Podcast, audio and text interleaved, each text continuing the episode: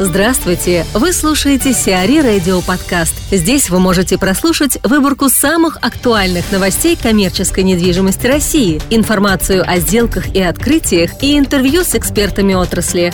Чтобы прослушать полные выпуски программ, загрузите приложение Сиари Radio в Apple Store или на Google Play.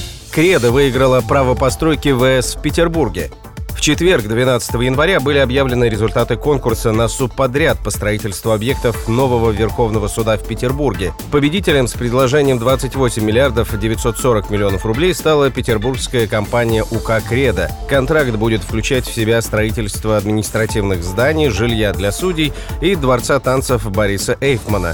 Площадь здания суда на 7 этажей составит 93 тысячи квадратных метров. Около 22 тысяч квадратных метров составит площадь судебного департамента. Проект ЖК включает 600 квартир и паркинг. Дворец станцев разместится в здании площадью порядка 33 тысяч квадратных метров. Подрядчиком строительства выступает в ГУП «Строительное объединение» с контрактом на 41 миллиард рублей. Конкурсе на субподряд помимо «Креда» участвовали ООО «ПСБ Жилстрой» и сочинская ООО «СК Юг-Х». Начальная максимальная цена контракта была установлена на уровне 29,5 миллиардов рублей. Напомним, ранее сообщалось о том, что сроки строительства объектов Верховного суда ограничиваются началом 2021 года. При этом за счет инфляции и других факторов стоимость может вырасти до 50 миллиардов рублей уже к 2019 году. В четверг СМИ стало известно о состоявшейся сделке по покупке Мираторгом офисных помещений на 8,5 тысяч квадратных метров у MR Group.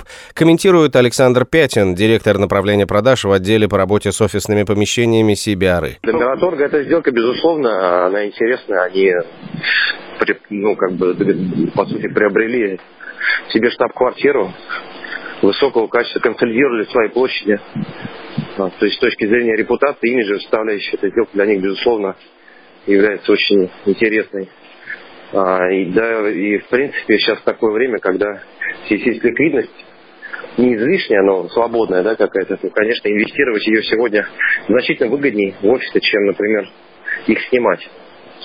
Да, поэтому с точки зрения там, коммерческой стороны, конечно, эта сделка выгодна для Мираторга, безусловно.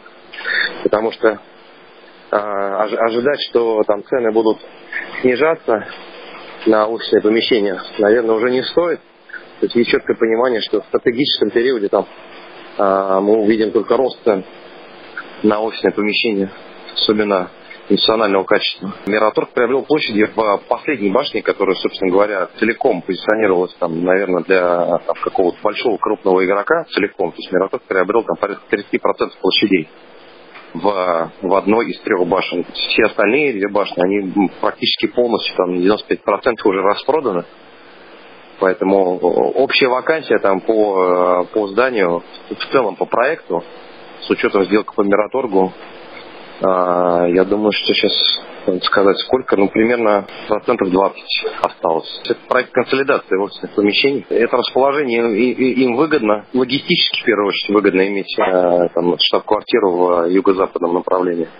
Поэтому они приняли решение просто консолидировать все площади, в том числе и те, которые находятся там на МКАДе, за МКАДом, под одной крышей. учитывая, с как, какими темпами как бы, да, компания Мираторг развивается, э, да, на рынке, на российском, да, это, это безусловно должно было произойти рано или поздно. Мы рады, что сказать, Лотос оказался фаворитом в, в их тендере и в инвестигировании вообще возможностей, где можно приобрести.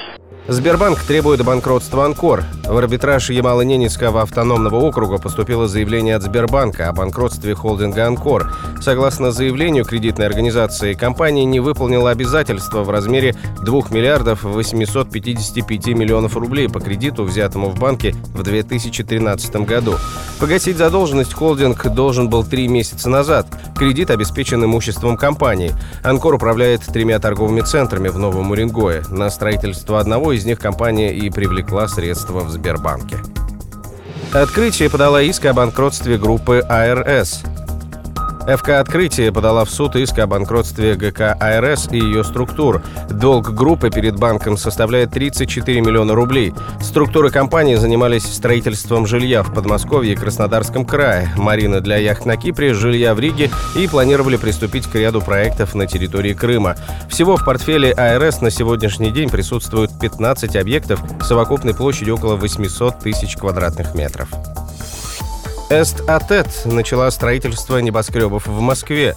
Инвестиционно-риэлторская компания Est Atet приступила к реализации жилого комплекса небоскребов бизнес-класса «Центр Сити» в Пресненском районе столицы. Проект состоит из 10 зданий, самое высокое из которых достигнет 180 метров, 53 этажа. Жилой комплекс возводится на территории бывшего мелькомбината номер 4. Площадь застройки составляет более 6 гектаров. Завершение «Центр Сити» запланировано на 2023 год, а стоимость строительства оценивается в 32 миллиарда рублей. Общая площадь первой очереди составит 150 тысяч квадратных метров. Комплекс расположен в 150 метрах от станции МЦК и одноименной станции метро Шелепиха, а также в нескольких минутах ходьбы от делового центра Москва-Сити.